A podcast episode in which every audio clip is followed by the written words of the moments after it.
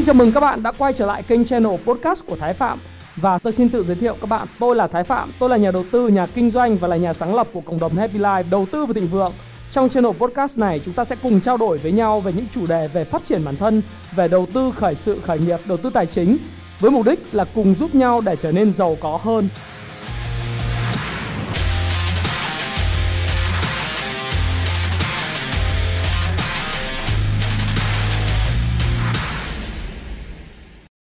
Hi, xin chào tất cả các bạn. Chào mừng các bạn đã quay trở lại với channel của Thái Phạm và lại là tôi đây. 8 giờ tối Chủ nhật hàng tuần chúng ta lại điểm qua những tin tức, những sự kiện sẽ ảnh hưởng tới thị trường tài chính, đặc biệt là thị trường cổ phiếu, cũng như các bạn có thể đá qua một vài những cái loại tài sản khác trong commodities các bạn nhé. Và chủ đề của chúng ta ngày hôm nay nói nhiều về chứng khoán hơn, đó là liệu VN-Index tiếp tục cái đà tăng lên trong cái bối cảnh diễn biến phức tạp của cái môi trường kinh doanh. Tức là ở đây tôi nói nhiều tới cái câu chuyện về tình hình đại dịch hiện nay đang diễn ra rất là phức tạp tại Bắc Ninh và Bắc Giang, cũng như là những cái chỉ thị nó cũng gần giống như là giãn cách xã hội, gần thôi chứ không phải là giãn cách nhé. Thì những cái sự chỉ thị mà chống dịch rất là quyết liệt tại thành phố Hồ Chí Minh, thì liệu VN-Index tiếp tục có cái đà đi lên, đặc biệt là những diễn biến rất là tốt trong tuần vừa rồi hay không? Thì chúng ta hãy cùng đi qua cái video lần này. Và như thường lệ, tất cả các video của tôi thì ngay từ đầu video luôn luôn có một cái tuyên bố trách nhiệm, disclaimer, đó là video này của tôi thì không khuyến nghị mua bán, chỉ nhằm cái mục đích là hướng dẫn cho những cái khán giả, những nhà đầu tư đọc sách và nghiên cứu sách của Happy Life, đặc biệt là những cái cuốn sách về phân tích kỹ thuật, những cuốn sách về đầu tư giá trị, những cái cuốn sách về tư duy của những nhà đầu tư. Chứ không có ý nghĩa là khuyến nghị ai mua bán bất cứ một loại tài sản nào.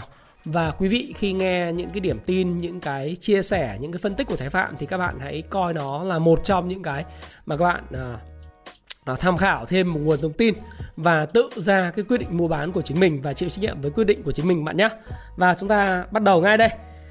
Đối với tôi thì tuần vừa rồi chứng khoán Mỹ vẫn đang diễn biến nó rất là vật vờ để tìm một cái cớ điều chỉnh mạnh.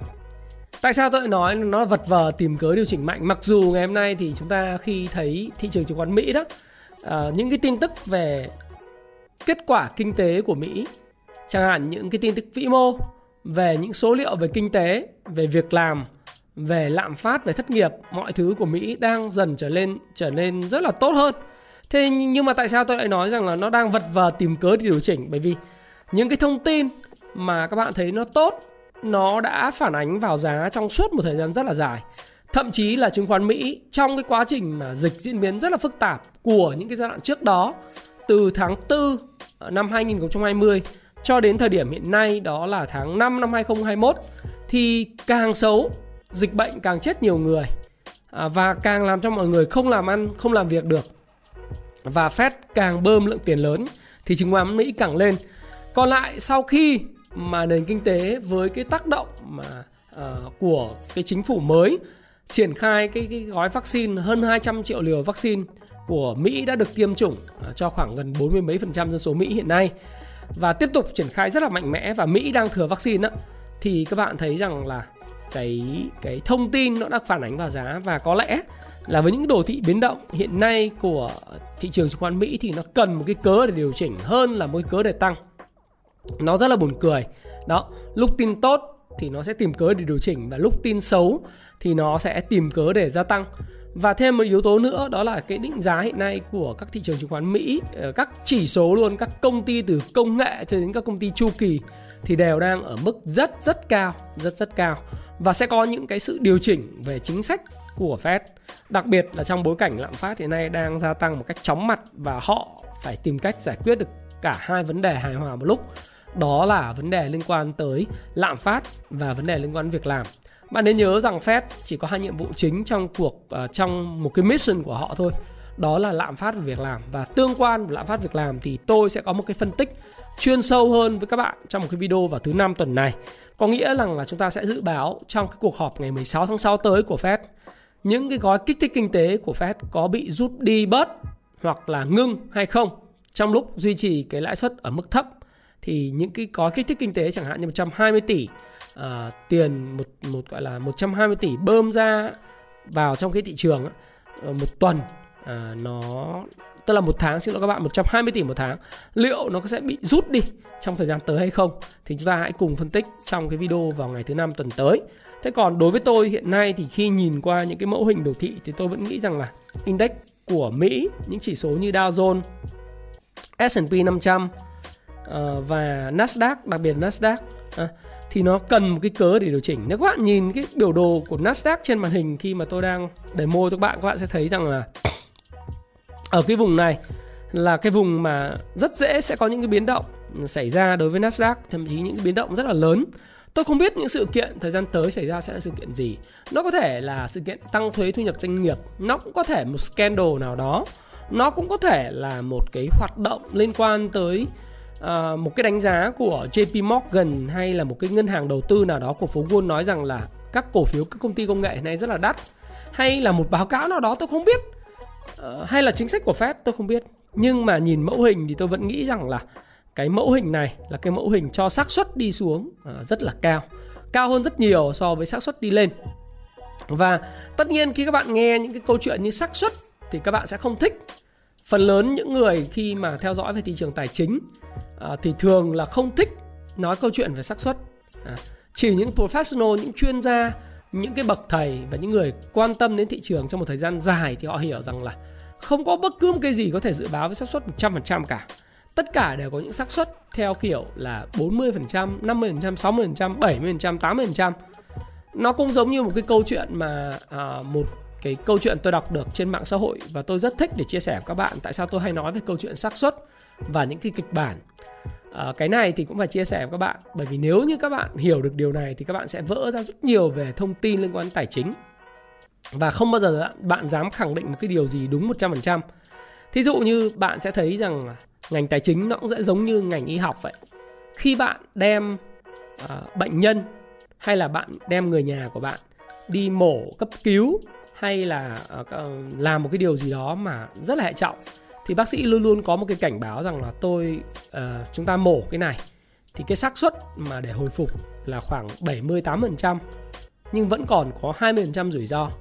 Và gia đình có chấp nhận ký vào cái đơn miễn trì xét nghiệm hay không thì tôi mới làm. Nếu thông thường với những người có tri thức thì chúng ta sẽ chấp nhận rủi ro như là một phần của câu chuyện, tức là biết rằng là trong 10 ca mổ sẽ có 8 ca thành công và 2 ca không thành công, là xác suất là 80%. Đấy, hoặc là 100 ca mổ sẽ 80 ca thành công và 20 ca thất bại. Thất bại có thể trả giá bằng tính mạng. Nhưng những người có tri thức, những người đã tìm đến những bác sĩ đầu ngành và cái sự tự tin bác sĩ rất cao, tay nghề giỏi, thì mình ký cái tuyên bố trách nhiệm cho bác sĩ. Còn những người mà thường là không có cái suy nghĩ như vậy, có trình độ học vấn thấp hơn một chút, không bao giờ tìm hiểu đó, và luôn luôn là có thái độ đổ lỗi cho bác sĩ, thì thường sẽ không dám ký vào những tuyên bố trách nhiệm. Bởi vì sao? Đối với họ, họ chỉ thích nghe được một cái câu là gì? 100% là khỏi bệnh, không có xác suất gì cả ở đây cả, không có nhỡ nhung gì cả. Ông có chữa được khỏi bệnh hay không? Nếu 100% khỏi bệnh mà không bị làm sao thì tôi mới ký. Thì không ai làm như vậy ở trong ngành y hết, phải không ạ? Và chỉ có những vị gọi là thầy lang băm, những cái bậc thần y được phong trên mạng xã hội hay là trên báo chí, những danh y được gọi là thần y mới dám khẳng định với gia đình các bạn rằng là 100% tôi sẽ chữa được bệnh. Cũng giống như vậy đối với thị trường chứng khoán. Chính bởi vì cái tâm lý nó giống như là trong ngành y như vậy, cho nên không có ai trên thị trường này, người ta gọi là kể cả những phù thủy chứng khoán, có những cái gọi là crystal ball, những cái quả cầu pha lê để có thể dự báo 100% xác suất tương lai sẽ đi về hướng nào. Bởi vì nếu mà biết như vậy thì đánh một cái cổ phiếu nó cũng giống như là mình mua một cái vé số lô tô 6x26, 6x36 trúng mười mấy tỷ cho rồi đánh cho đầu tư chứng khoán làm gì? Oánh luôn sổ số lô tô luôn, đúng không? Không, nó luôn luôn là xác suất. Chính bởi vậy thì con người bình thường, người thông thường thì thường thích nghe cái gì khẳng định 100%, chắc như đinh đóng cột, thành thử ra họ hay bị lừa. Còn những người có ăn có học thì họ thích cái câu chuyện về xác suất. Bác sĩ nói là câu chuyện là xác suất không phải là để miễn trừ trách nhiệm cho mình, là bởi vì họ hiểu rằng là thực tế nó như vậy. Cũng giống như nhà đầu tư, những người mà làm những cái video kiểu như thế này như tôi chẳng hạn dành cho các bạn, nói xác suất không phải là miễn trừ trách nhiệm gì cả, bởi vì tôi tuyên bố trách nhiệm ngay từ đầu. Các bạn nghe tôi thì các bạn nghe, tham khảo thì nghe, không tham khảo thì thôi, chả vấn đề gì cả. phải không nào? Các bạn tham khảo thì bổ vào não, có thêm cái ý kiến, có thêm những cái thông tin để các bạn ra quyết định. Còn nếu bạn không tham khảo thì thôi, chả vấn đề gì. Nhưng tôi không phải tài thánh để có thể dự báo được chuyện gì chính xác sẽ xảy ra 100%. Nó luôn luôn có xác suất sai. Và khi sai thì mình sửa, chữa thì đẻ, sai sửa chữa đẻ. Mình luôn luôn có những kịch bản để mình đi theo. Thế thì khi mà nhìn vào những cái đồ thị S&P 500, Nasdaq hay chỉ số Russell 2000 hiện nay, thì tôi thấy rằng là những cái cách đi của chỉ số Russell 2000, S&P 500, Nasdaq nó rất giống những cái đồ thị của Bitcoin và những cái đồ thị của những cái tài sản mà nó sẽ có những cú sụp đổ rất lớn trong tương lai gần. Tôi không biết đó là sự kiện gì nhá. Thì cái căn cứ nguyên nhân như thế nào thì trong cái tuần này tôi sẽ làm chi tiết cho các bạn một cái bài báo về vấn đề này, một cái video về vấn đề này, một phân tích chi tiết đó. Và khi mà nhìn vào cái lợi suất trái phiếu 10 năm của Mỹ, nó cũng có dấu hiệu đi ngang tích lũy trước khi có xu hướng mới.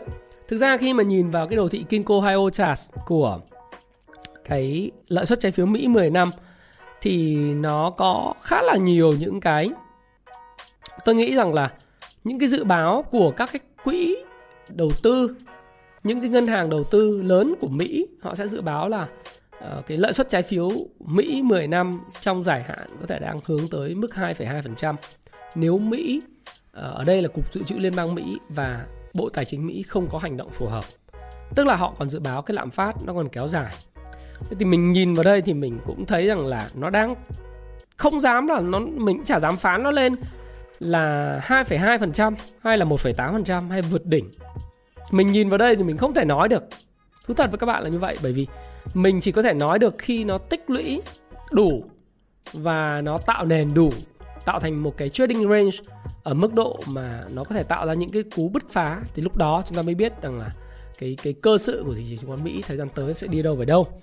Thế thì nếu các bạn mà thích về cái bộ môn nhìn vào cái đồ thị như thế này đấy, đặc biệt về những cái đồ thị mà các bạn nhìn đây nó giống như là những cái sợi mì spaghetti màu xanh màu đỏ, đúng không?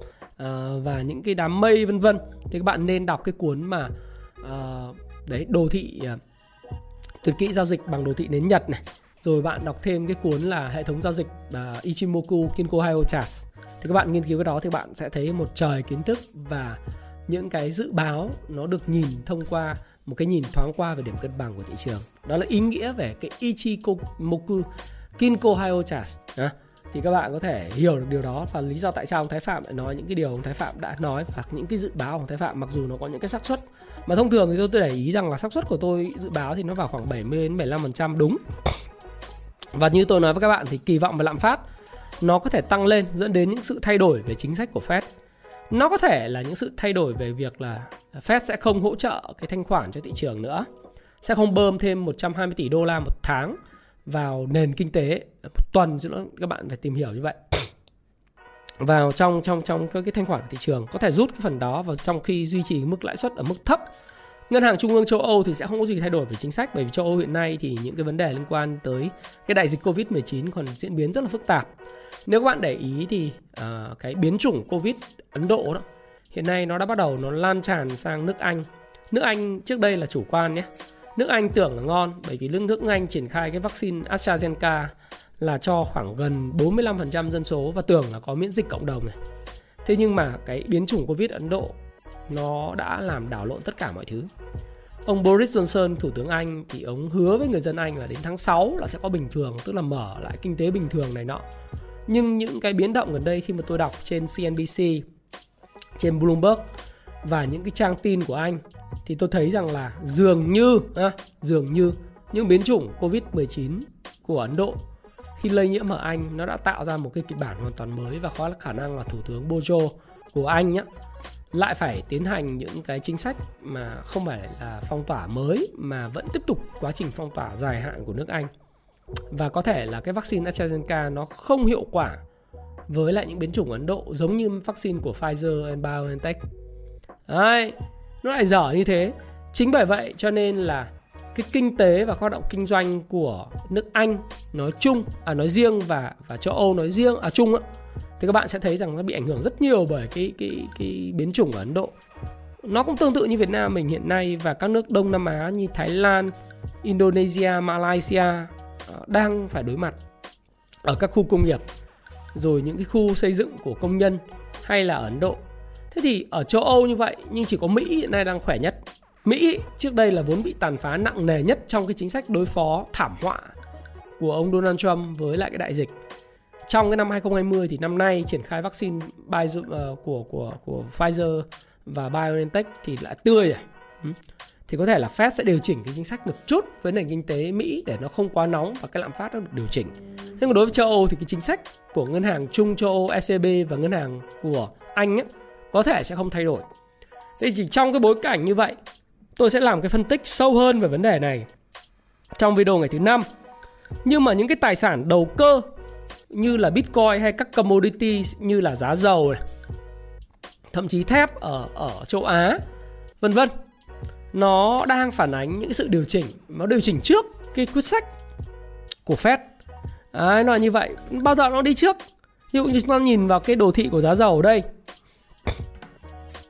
sau khi có một cái, tức là nó có những cái mô hình ba con quạ đen ấy, ba con quạ đen vào ngày thứ 5 từ thứ 3, thứ 4, thứ 5 thì nó có một cái sự hồi phục để khôi phục lại cái trend trung hạn vào cái ngày thứ 6, tức là giá dầu Brent ấy, biển Bắc thì nó đạt là $66.66, cái mức giá khá là đẹp đúng không?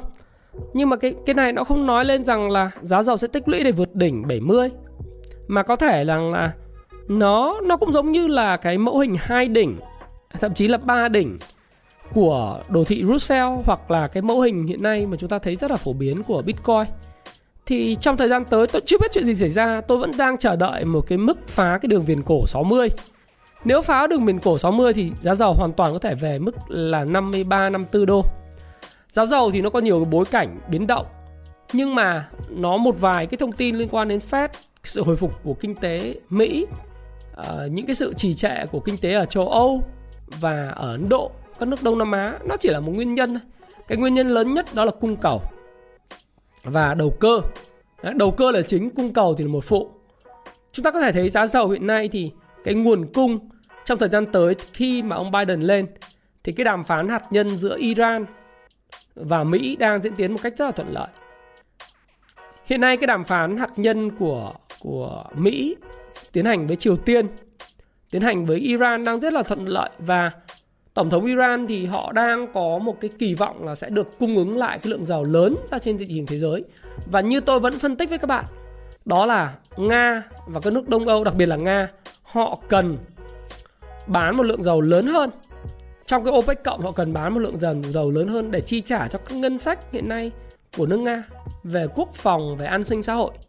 Đấy, thì nếu như các bạn cứ hình dung là khi Nga và những tổ chức xuất khẩu dầu lửa OPEC cộng, đặc biệt là Iran, họ thỏa thuận hạt nhân mà Mỹ êm xuôi thì có thể cung ứng một lượng dầu lớn, trong khi cái cung thì nó không, cái cung thì tăng, cái cầu nó có thể là chưa khôi phục, thậm chí là cầu khôi phục trước Covid, giống như Covid trước khi Covid xảy ra đi, thì nó vấn đề là đầu cơ mà bị một gáo nước lạnh của Fed dội lên thì tôi nghĩ rằng là nó cũng sẽ có những sự điều chỉnh nhất định. Và tôi thì tôi vẫn kỳ vọng là giá dầu sẽ phá vỡ cái đường viền cổ $60, và như thế thì khi đó thì nó sẽ có những cái mà về lại cái mức giá $50 một thùng dầu, thì nó sẽ rất là thuận lợi cho cái lạm phát của Mỹ và thế giới, đặc biệt là những cái chính sách về tiền tệ của Fed nó sẽ tiếp tục ở chế độ nới lỏng, bồ câu hơn là cái câu chuyện nâng lãi suất, và mọi người đang bàn đến chuyện nâng lãi suất. Nếu như lạm phát cứ tăng thì chắc chắn là người ta phải nâng lãi suất sớm muộn, là đầu năm 2023 hay là cuối năm 2022 mà thôi. Nếu lạm phát nó cứ tăng và siêu chu kỳ về hàng hóa nó tăng vút lên, nhưng mọi thứ nếu tăng thì không thể tăng mãi được, giống như giá vàng vậy. Các bạn thấy giai đoạn vào cuối năm 2020 đó thì giá vàng thì nó tăng rất là mạnh, có những lúc gần đạt đến 2.090 đô một ounce vào thời điểm và tháng 8 năm 2020. Nhưng sau đó tăng thì nó cần phải có một sự điều chỉnh, và một quá trình điều chỉnh của nó thì kéo dài là khoảng độ tầm 6-7 tháng. Và bây giờ nó bắt đầu quay trở lại tăng ở mức mà hiện nay là 1.881 đô một ounce, và sự phục hồi của nó lên 1.900 đô la một ounce thì có thể là sẽ diễn ra trong thời gian tới, và có thể là chạm lại cái đỉnh cũ của nó là mức 1.950 đô một ounce. Nhưng mà tất cả những cái sự tăng như vậy nó cần thời gian. Đấy, thì tôi nghĩ như vậy. Thành thử ra là rất kỳ vọng là lạm phát nó sẽ được điều chỉnh và những cái hoạt động đầu cơ nó sẽ được bớt đi. Khi mà kinh tế Mỹ phục hồi, hoạt động đầu cơ nó sẽ bớt đi thì nó sẽ trả lại cho nước Mỹ nó sự tăng trưởng nó bình thường hơn. Và lạm phát nó dễ chịu hơn.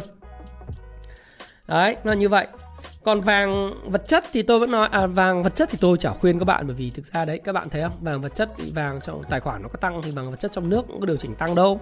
Tăng nhỏ giọt, giảm thì giảm mạnh.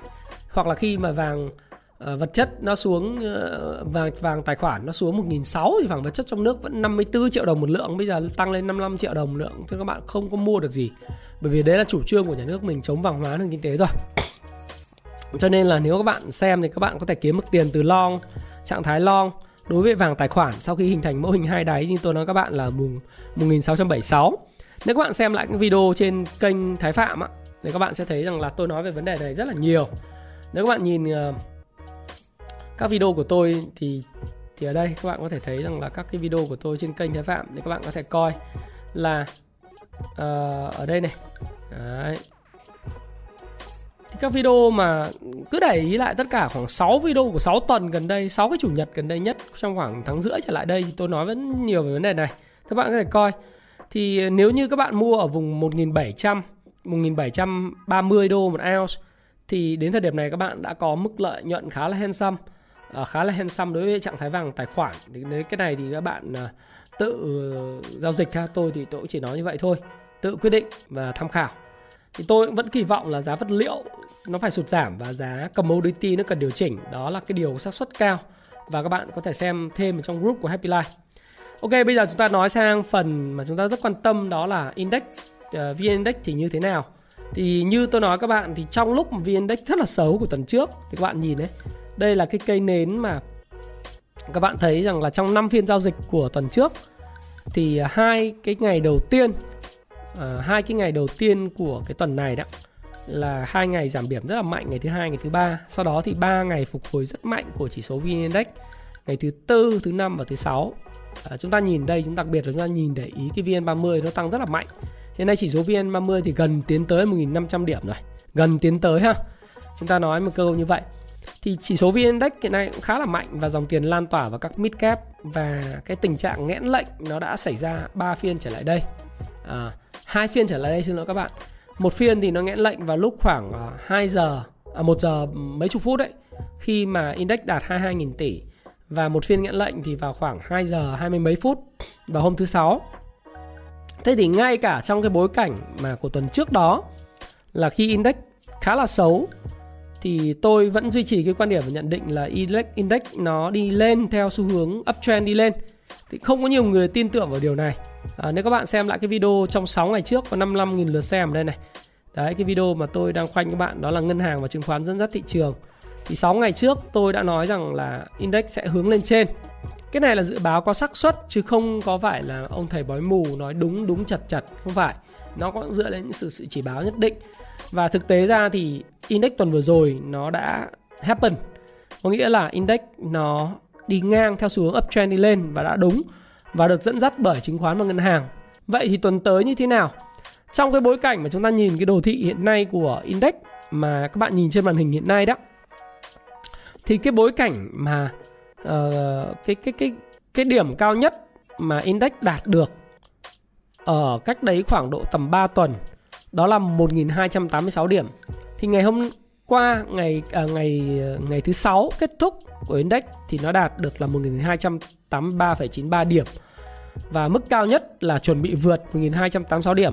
Thì tôi mạnh dạn dự báo rằng là mặc dù ngày hôm nay thì khi mà các bạn mở ra thì các bạn sẽ thấy rằng là những cái tin tức kiểu, nếu mà mở những cái báo chính ra, báo chính ngày hôm nay thì nói nhiều về bầu cử á, nhưng mà chúng ta mở về thời sự đấy, thì chúng ta thấy rằng là toàn những cái thông tin là phong tỏa tòa nhà như là Park 11 của Time City bây giờ bị phong tỏa khá là nhiều. Rồi vấn đề là ở Đà Nẵng đang xét nghiệm cho toàn công nhân. Rồi những cái xét nghiệm ở Thanh Hóa. Rồi Hà Nội lập kiểm soát Covid-19, Hải Dương xét nghiệm 39.000 người, chúng ta tấn công. Rồi hàng loạt những cái vấn đề mà xảy ra tại Bắc Giang. Đấy, ngày hôm qua đây các bạn nhìn này. Chính quyền cách ly ở Vinhome Ocean Park, rồi hôm nay Farm City, rồi Bắc Ninh, Bắc Giang là đang là những cái Bắc Giang thì kêu gọi là cửa đóng then cài dập dịch. Rồi nhiều vấn đề lắm. Đồng Nai xét nghiệm, rồi mọi nơi. Hồ Chí Minh hiện nay thì là từ ngày 22 tháng 5 là đã gọi là có những quy định rất là chặt chẽ về chống dịch, không cho tụ tập trên 20 người. Và những cái hàng quán như cà phê hay là quán ăn lề đường, quán ăn lề đường ấy, và những quán ăn chung thì khuyến khích bán mang về chứ không cho tụ tập, không cho ngồi tại chỗ. Rồi cà phê thì không được tụ tập một lúc là trên 20 khách, quán ăn cũng vậy. Chúng ta đọc trong bối cảnh như vậy thì tôi thấy rằng là trong bối cảnh như thế, những cái gì mà đồ thị đang nói với tôi nó khác với những cái bối cảnh mà chúng ta đang gặp phải. Tôi thì tôi nghĩ rằng là kể cả đồ thị tuần thì hơi nóng một chút, và đồ thị ngày thì nó rất là tốt. Đồ thị tuần hơi nóng một chút. Có lẽ tôi nghĩ rằng là index trong thời gian tới nó sẽ có một cái cú, nó gọi là cú tăng nước rút, tăng nước rút, có thể lên một cái đỉnh cao mới. Và cái động lực thì tuần trước thì là chứng khoán và ngân hàng. Thế thì những cái bạn mà mua chứng khoán và ngân hàng tuần vừa rồi thì cũng lợi nhuận cũng khoảng 10%. Những người mua trước đó 2 tuần thì lợi nhuận cũng 20%, ngân hàng cũng vậy, 20%. Có những cái cổ phiếu như MBS là lời, công ty chứng khoán FPTS, FTS, MBS, chứng khoán ngân hàng quân đội hay FTS thì nó có những mức sinh lời vượt trội, hay VND rồi SSI, HSCM này nọ, hay VCI thì nó sinh lời rất là lớn rồi. Hay các cổ phiếu ngân hàng VB Bank lên rất cao, hay là Techcombank, hay là Công Thương BIDV tăng trần phiên ngày thứ 6. Rồi nhiều cái cổ phiếu rất là lợi nhuận trong 2 tuần vừa rồi, đặc biệt tuần vừa rồi lợi nhuận rất là cao. Thế thì tôi nghĩ rằng là cái xu hướng hướng lên vẫn là cái xu hướng chính. Chỉ có điều là những cái dòng là động lực chính của 2 tuần trước là chứng khoán và ngân hàng đã, thì tuần này tôi lại cho rằng là cái áp lực của 3 ngày đầu tiên, 3 ngày đầu tiên khi mà hàng về tài khoản của những nhà đầu tư đó, thì họ sẽ tiến hành, họ chốt lời. Do đó thì những cái dòng mà vốn là động lực tăng trưởng, của động lực khiến chỉ số tăng của index như là chứng khoán và ngân hàng của 2 tuần trước, của tuần trước, thì nó sẽ là cái cản trở khi index điểm số của nó trong 3 ngày đầu tiên của tuần. Cái này cũng phải là bói toán gì, cái này thực tế thôi, bởi vì hiện nay dòng tiền và index VN-Index và chứng khoán Việt Nam nó rất là nóng. Đây các bạn nhìn, nóng là vì sao? Bởi vì đại dịch nó diễn biến rất là phức tạp. Các bạn nhìn tin tức thời sự như này, lúc thì ở Hà Nội, lúc ở Hồ Chí Minh, lúc ở Bắc Giang, lúc Bắc Ninh. Rồi cái dòng tiền từ tiền tiết kiệm nó đổ vào rất lớn. Hiện nay các bạn có thể nhìn thấy là cái video của tôi về đây 1,9 triệu, gần 2 triệu lượt xem, đừng bao giờ gửi tiết kiệm ấy, và video về chứng khoán nó rất là cao. Thế thì với những thông tin như vậy thì cái dòng tiền từ tiết kiệm nó sẽ đổ dồn vào chứng khoán. Nó cái giật tít của báo Thanh Niên rất là hay là hơn 28.000 tỷ đồng đổ vào chứng khoán, index vượt 1.280 điểm. Và các cổ phiếu blue chip tăng. Trong đó thì ngân hàng và chứng khoán đóng vai trò là dẫn dắt nền tảng, giống như tôi đã nói với các bạn. Trong tuần trước và đồ thị tuần hơi nóng một chút, và đồ thị ngày cũng vậy. Và tôi vẫn bảo lưu quan điểm là index sẽ hướng đi lên. Đấy, tuy nhiên thì những cái dòng mà tăng trước đây là chứng khoán và ngân hàng của 2 tuần trước, nó sẽ có những cái điều chỉnh trong ba cái ngày đầu tuần. Nó là cơ hội hay thách thức tôi không biết, nhưng tôi nghĩ là những cái dòng đó sẽ bị chốt lời. Vì sao? Bởi vì là bây giờ cái dòng tiền vào rất là nhanh, và đa phần là mọi người theo tâm lý đầu cơ muốn lời nhanh, và khi lời nhanh họ chốt lời rất nhanh. F0 Việt Nam vậy mà. Thực ra không phải F0 mà những người đầu tư chứng khoán thì họ cứ lời chút, bây giờ ở cái vùng này lời chút họ chốt rồi. Đấy, thì cần phải có lượng tiền mới nó hấp thu cái này. Do đó thì cái áp lực của index trong tuần tới nó sẽ đến từ áp lực chốt lời của dòng chứng khoán và dòng ngân hàng. Đấy, có thể là những cái dự báo của tôi nó có thể cần phải thời gian nó diễn ra cái chuyện đấy, hoặc nó có thể tiếp tục nó tăng, tôi không biết. Nhưng mà vấn đề là nếu như chúng ta đặt địa vị chúng ta là những người mới tham gia chứng khoán mà chúng ta lời chưa gì oánh 2 tuần lời 15-20% thì người ta sẽ chốt đấy, chứ không đợi đâu. Không đợi. Tuần vừa rồi thì nước ngoài cũng bán dòng. Cái cường độ bán dòng thì nó ít hơn nhưng mà nó vẫn bán dòng, và tập trung rất là lớn vào cổ phiếu thép Hòa Phát. Đấy. Hòa Phát riêng ngày thứ 6 là bán dòng hơn 200 tỷ. Thì tôi đã nói với các bạn rồi. Thì với những thông tin tích cực về triển vọng của kinh tế Việt Nam khi mà S&P Global Rating thông báo là tăng cái hệ số tín nhiệm quốc gia Việt Nam lên từ ổn định lên tích cực. Đây, và các bạn nhìn này, những cái bài PR, ví dụ như trên những cái bài mà viết về của Kinh tế Sài Gòn Online, Kinh tế Sài Gòn, Kinh tế Sài Gòn cũng đều đăng là ngân hàng chứng khoán đồng loạt tăng vốn và được mùa, rồi cổ phiếu tăng mạnh, rồi chuyện tăng vốn này kia. Tất cả những thông tin này bây giờ nó tràn ngập tất cả mặt báo, thì những cái lợi nhuận mà 15-20% trong 2 tuần nó rất là lớn, thì người ta sẽ chốt lời đó, người ta sẽ chốt lời nó trong thời gian ngắn. Tôi nghĩ rằng là trong tuần tới thì khả năng là những cái tin tức về dịch bệnh nó vẫn được tiêu hóa nhẹ nhàng thôi, tiền nó vẫn đổ vào chứng khoán. Còn khi nào dịch kết thúc thì hôm qua tôi đọc mà những cái bài nghiên cứu của một cái nhóm nghiên cứu trên VN Express thì có đăng là nói rằng là nó phải đến tháng 6. Và nếu mà trong trường hợp chúng ta có những hoạt động quyết liệt hơn về giãn cách xã hội hay gì đấy thì cùng đợi xem. Nhưng nhóm nghiên cứu là có khá là nhiều những cái kịch bản về dập tắt đại dịch. Thì tôi thấy rằng là tổng kết với các bạn khi đọc báo ở Việt Nam và đặc biệt với những nhóm nghiên cứu lớn thì khả năng phải đến hết tháng 6. Thế thì với những như vậy thì tin tức về dịch bệnh nó vẫn cứ tiếp tục tăng lên như thế, và chúng ta ở nhà thì rõ ràng là cái tiền đổ vào chứng khoán vẫn cao, và khả năng là cái việc nghẽn lệnh trong thời gian tới là có. Và hiện nay thì như hôm qua cái đại hội cổ đông của SSI là một công ty chứng khoán đầu ngành và có vốn hóa thị trường 25.000 tỷ đó, trên 1 tỷ đô. Thì lãnh đạo của cái công ty đó nói rằng là hiện nay vốn cái margin của các công ty chứng khoán, tức là tiền cho vay ký quỹ là căng cứng, và giờ không còn room để cho vay. Bởi vì vốn điều lệ nó thứ nhất là vốn điều lệ nó bé, bây giờ phải tăng vốn lên thì mới đi vay để cho vay theo thống nhất với lại cái quy định của Ủy ban chứng khoán và quy định về quản lý nhà nước về chứng khoán và công ty chứng khoán. Thế thì cái zoom mà margin nó căng cứng như vậy rồi thì bây giờ đa phần người ta đợi tiền mới, đợi tiền thật của người dân bỏ vào. Thế nên là những cái tin tức về dịch bệnh tôi nghĩ nó không phải là vấn đề lớn nữa, mà tiền của dân tiếp tục đổ vào thì chủ yếu là tiền tươi. Margin công ty chứng khoán thì rất căng rồi, rất căng rồi. Thế thì những cái cú kéo nước rút nó có thể sẽ xảy ra, và trước khi nó kéo nước rút thì nó cũng phải có những cái sự gọi là hấp thu để cho người ta hấp thu chốt lời.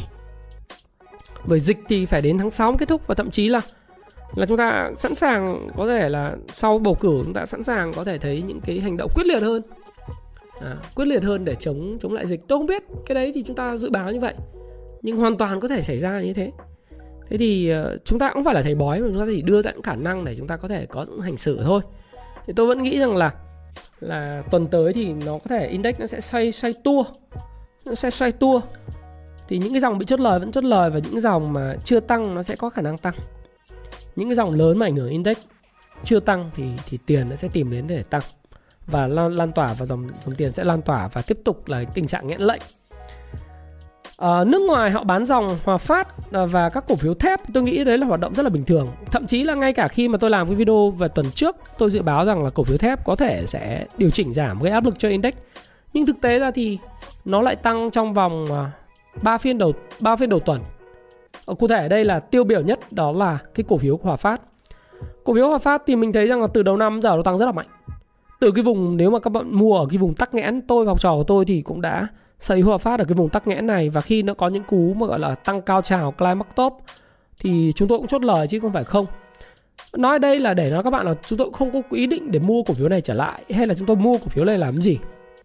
Bởi vì là chúng ta thấy rằng là đại đa phần nhà đầu tư Việt Nam mình ấy, là người đầu cơ, đại đa phần, đặc biệt những người mới. Thế thì những thông tin kiểu như là Dragon Capital tuần vừa rồi họ bán cổ phiếu Hòa Phát ra rất là mạnh, họ bán là đến 800.000 cơ. Trong 198,9 triệu thì họ bán là 800.000. Cổ phiếu cũng không bao nhiêu, nhưng mà cũng có hoạt động bán. Rồi những thông tin kiểu như là ngày hôm 21 tháng 5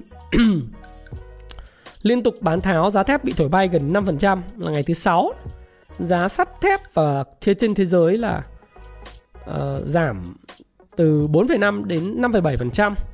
Ở đây họ đăng những cái thông tin là của phân tích thị trường công ty chứng khoán BSC, tức là BIDV, cho thấy giá quặng sắt và giá thép Trung Quốc bị bán tháo khi chính phủ nước này yêu cầu giám sát chặt chẽ hơn các thị trường hàng hóa để kiểm soát hạn chế giá lên quá cao, gây ra điều chỉnh lên diện rộng. Thì các bạn nhìn đồ thị, tôi đã show các bạn xem lại video tuần trước, đồ thị lên theo hình parabol thì nó sẽ phải đổ sập như parabol. Điều đấy là điều đương nhiên. Các bạn có yêu thích hay không thì nó mới đấy. Và các bạn có lợi nhuận rất handsome, 40-50% trong một thời gian. Chỉ có 3 tuần thì tôi nghĩ là ai người ta cũng chốt lời hết á. Và những cái tiêu đề như thế này và thực tế đang xảy ra tại đại liên, sàn Singapore, hay là giá của ngày hôm qua này thứ Bảy, giá thép thế giới hôm nay 22 tháng 5, giá quặng sắt châu Á giảm phiên thứ ba liên tiếp. Các bạn có thể nhìn nhé. Đây là cái mạng Vinanet là chuyên nói về giá thép ấy, và giá cả các hàng hóa. Khá là hay, có rất là nhiều thông tin hay. Các bạn nếu các bạn xem giá cả hàng hóa thì các bạn nên vào cái mạng của Vinanet này.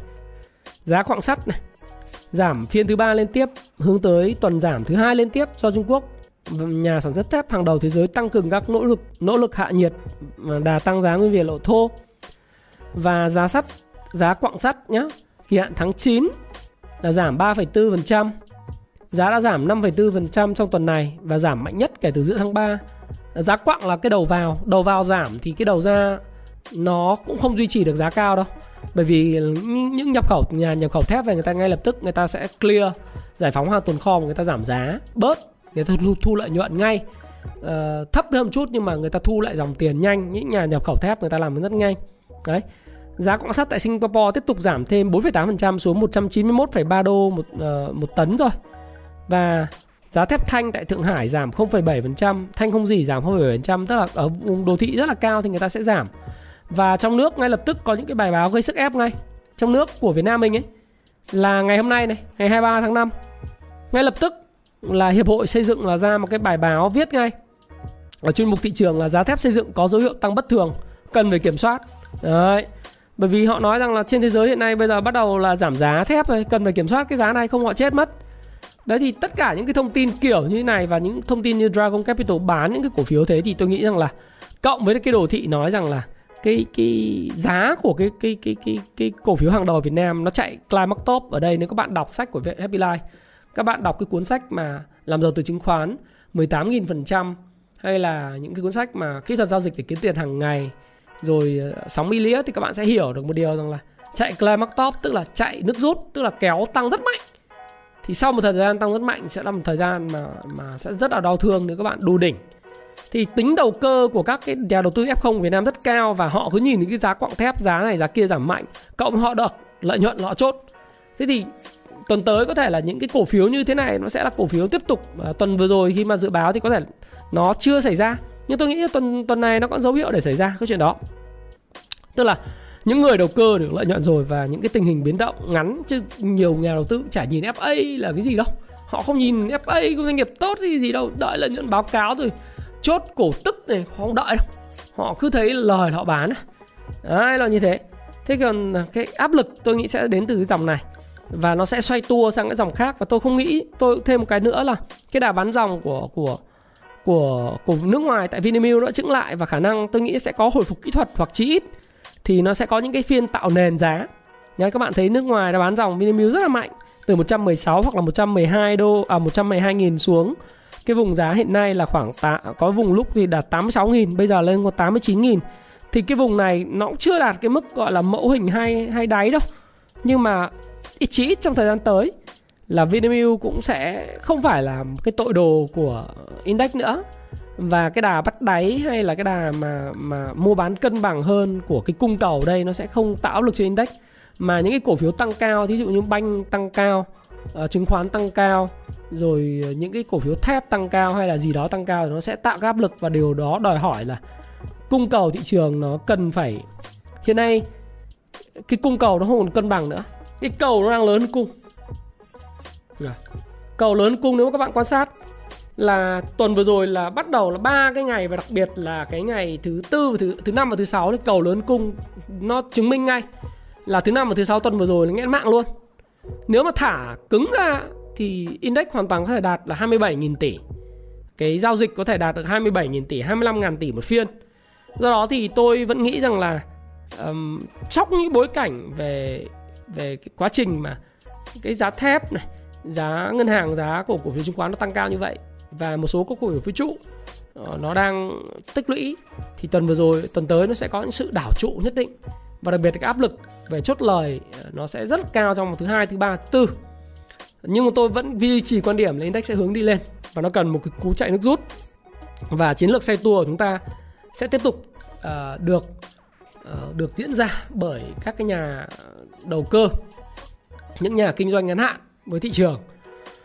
Chúng ta không nói nhà đầu tư dài hạn nữa, bởi vì ở cái vùng này của index thì đầu tư dài hạn là một cái gì đó rất là xa xỉ, một khái niệm rất là xa xỉ. Chúng ta nói đến cái ngắn hạn một chút và nhìn vào cái gì mà đồ thị đang thể hiện, thì tôi nghĩ rằng là nó là một cái quá trình chờ đợi, một quá trình bứt tốc của index tăng nước rút. Dòng nào thì sẽ xoay tua đã, sau đó thì dòng nào sẽ là cái dòng mà thu hút tiền, thì các bạn là những nhà đầu tư thông minh thì các bạn có thể là, thứ nhất, các bạn có thể tham dự vào cái cộng đồng Happy Life ở phía trên này. Thì tôi có cái bài điểm tin hàng ngày vào lúc 8 giờ, khoảng 8 giờ đến 8 giờ 5 hoặc 7 giờ 50 đến 8 giờ 10 phút gì đó hàng sáng. Và tôi đăng lại trên thaifam.live là cái trang blog của tôi. Thì các bạn có thể lên đó và đọc. Thì tôi sẽ đưa ra những nhận định về những dòng tiền thông minh sẽ chảy tới những cái dòng cổ phiếu nào theo trong một tuần, trong vài ngày mà tôi nhận định được, và tôi có thể là điểm tin cho các bạn biết. Thế còn với cái video mà nhận định cho cả một cái tuần như thế thì tôi chỉ nói với các bạn rằng là những cái điều mà chờ đợi chúng ta đó là ba cái ngày mà đầu tuần sẽ chịu áp lực chốt lời, và sau đó thì chúng ta chờ đợi phiên ngày thứ 5 và thứ 6. Nhưng quan điểm của Thái Phạm đó là gì? Dịch bệnh càng diễn biến phức tạp thì tôi hay nói đùa với các bạn ở trên cộng đồng Happy Life của tôi là thực hiện 7K. Đó là 5K nghiêm túc của Bộ Y tế, là khẩu trang, khử khuẩn, đúng không? Và không tụ tập, và khai báo y tế, và giữ khoảng cách. Đó là những cái mà chúng ta phải nhớ. Thế còn thêm 1K nữa đó là không chủ quan. Và một cái ca nữa, nói đùa với anh em, đó là chứng khoán. Thì nếu với lại những cái điều gì đang xảy ra thì chứng khoán sẽ tiếp tục thu hút tiền, và hy vọng là số tiền thật, tiền thịt ấy, và thị trường nó sẽ lớn hơn, bởi margin công ty chứng khoán hiện nay rất căng rồi. Thế thì cái tiền thật nó vào, nó sẽ đẩy index vượt qua 1.868 điểm, à 1.268 điểm, xin lỗi các bạn, 1.286 điểm. Đó là cái mức mà cao nhất cách đây 3 tuần index đã đạt. Và nó sẽ xoay vòng đi lên, và index nó sẽ có thể là sẽ thu hút thêm những người mới. Đó là cái nhận định cho tuần của tôi. Và tôi nghĩ rằng là các bạn thì nếu mà các bạn nghe cái video của tôi trong ngày chủ nhật trước đến thời điểm này thì các bạn đã có cái lợi nhuận khá là awesome rồi. Tất nhiên video này của tôi cũng không khuyến nghị mua bán, các bạn hãy tự tham khảo và ra cái quyết định của riêng mình. Và hy vọng rằng là tuần mới các bạn sẽ có một cái tuần nó may mắn và hứng khởi. Và nếu các bạn muốn tham gia bất cứ một thị trường nào, lời đầu tiên và luôn luôn là cái lời chia sẻ của tôi rất là thật lòng, đó là bất cứ một thị trường nào, từ thị trường crypto, thị trường hàng hóa, thị trường forex, hay là thị trường về sưu tập collection thú cưng, hay là tranh ảnh, tem, đồ cổ vật, hay thị trường chứng khoán, thì nó đều cần phải có những cái kiến thức và đều cần những cái kỹ năng, những cái trải nghiệm thực sự. Nếu bạn chưa biết thì các bạn có thể đọc sách, và những cái sách của Happy Life về tư duy đầu tư, đầu tư giá trị, kinh doanh dài hạn, đầu tư ngắn hạn đều có đầy đủ hết. Tất cả các bạn có thể mua chính hãng tại trang web happy.live, hoặc là các bạn mua trên Lazada Mall, Shopee Mall và Tiki, đặc biệt là Tiki các bạn có thể mua ở đó, hoặc là ra nhà sách của Fasa offline các bạn có thể mua những sách của Happy Life. Đầy đủ hết tất cả các sách, và chúng tôi tự hào là chúng tôi là cái công ty nhỏ thôi, nhưng chúng tôi cung cấp rất là chuyên biệt về chứng khoán và đầu tư tài chính. Các bạn có thể mua. Còn các bạn nếu có duyên gặp tôi thì tháng 8 này tôi mở lớp cung phu chứng khoán, hiện nay đang open cho các bạn student, thì các bạn có thể tham khảo và học tôi. Tôi sẽ chia sẻ chi tiết hơn và cụ thể hơn các bạn, thay vì những sự chung chung. Và dù thế nào chăng nữa thì tham gia thị trường nào cũng cần phải có ăn có học, và nó sẽ rất là tốt cho các bạn. Và hy vọng rằng là khi nghe cái video này bạn thấy nó hữu ích, nhấn like, hãy chia sẻ video này cho những người mà đang quan tâm đến đầu tư, muốn tìm hiểu đầu tư, và các bạn thấy là bạn bè của bạn rồi những người thân của bạn có thể học hỏi được, hãy subscribe kênh của Thái Phạm để các bạn bất cứ khi nào tôi ra những video về phát triển bản thân, về đầu tư chứng khoán, về tài chính cá nhân hay là về những hoạt động liên quan bất động sản thì bạn sẽ là người đầu tiên và nhận sớm hơn tất cả người khác. Và Thái Phạm xin chào và xin cảm ơn tất cả các bạn. Chúc các bạn có một tuần thật là hứng khởi và rất là may mắn. Hãy chia sẻ những thông tin này nếu bạn cảm thấy nó hữu ích với bạn và hẹn gặp lại các bạn trong chia sẻ tiếp theo của tôi nhé.